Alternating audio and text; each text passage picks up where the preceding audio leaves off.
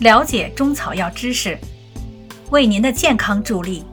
欢迎收听中药基本理论知识相关中草药单方讲解，在专辑《听听那些中草药》中。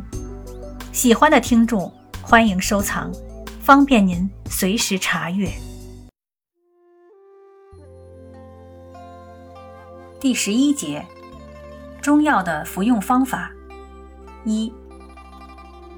中药的服用法一般泛指中药应用的方法。中药应用方法内容广泛。本节分别讲述中药的给药途径、煎煮方法和服药方法三个方面。由于中药临床应用以汤剂为主，故重点介绍中药的煎煮方法及服用方法。一、给药途径。给药途径亦是影响药物疗效的因素之一。在长期的用药实践中，我们的祖先创立了许多用药方法，在给药途径方面也积累了丰富的经验。中药的传统给药途径主要以内服和外用，即口服和皮肤用药为主。此外，还有吸入、舌下给药、黏膜表面给药、直肠给药等多种途径。二十世纪三十年代以来，中药的给药途径又增添了皮下注射。肌内注射、穴位注射和静脉注射等不同的给药途径各有其特点。因为机体的不同组织对于药物的吸收性能不同，对药物的敏感性亦有差别。药物在不同组织中的分布、消除情况也不一样，所以给药途径不同会影响药物吸收的速度、数量以及作用强度。有的药甚至必须以某种特定途径给药，才能发挥某种作用，如石膏的清热泻火以内服为主，而收湿敛疮必须是断后外用。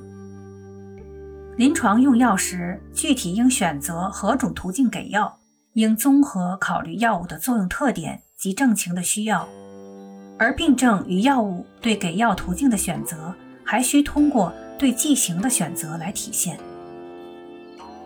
二、煎煮方法。中药的疗效与剂型类别的选择及制剂工艺的操作当否有着密切关系。由于汤剂是临床应用最为常用的剂型，且大多由病家自制，因此掌握正确的煎煮方法也是保证临床用药疗效发挥的重要条件。尤其是用水与火候的掌握，更是煎药的关键。故李时珍曰：“凡服汤药，虽品物专精，修治如法，而煎药者鲁莽造次，水火不良，则药亦无功。”一、煎药器皿最好先用陶瓷器皿，如砂锅、砂罐，因其化学性质稳定，不易与药物成分发生化学反应，并且导热均匀，保暖性能好。其次，可用白色搪瓷器皿或不锈钢锅。煎药器皿切忌用铁、铜、铝等金属器具，因这些金属元素易与药液中的化学成分发生化学反应，致使疗效降低，甚至还可产生毒副作用。二、煎药用水。煎药用水以无污染的井水、长流水为好。现在城市里则多以自来水为主。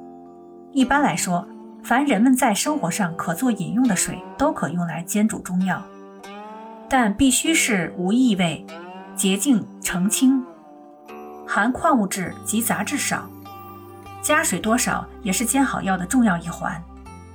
加水量的掌握，原则上应根据饮片质地疏密、吸水性能及煎煮时间长短来确定。一般用水量为将饮品适当加压后，液面淹没过饮品约两厘米为宜。若质地坚硬粘稠或需久煎的药物，加水量可比一般药物略多；而质地疏松或有效成分容易挥发、煎煮时间较短的药物，则加水量可比一般药物略少。为了有利于有效成分的充分溶出，缩短煎煮时间。避免因煎煮时间过长导致部分有效成分耗损、破坏过多。煎煮之前，多数药物宜用冷水浸泡，一般药物可浸泡二十至三十分钟。以种子果实为主的药可浸泡一小时。夏天气温高，浸泡时间不宜过长，以免腐败变质。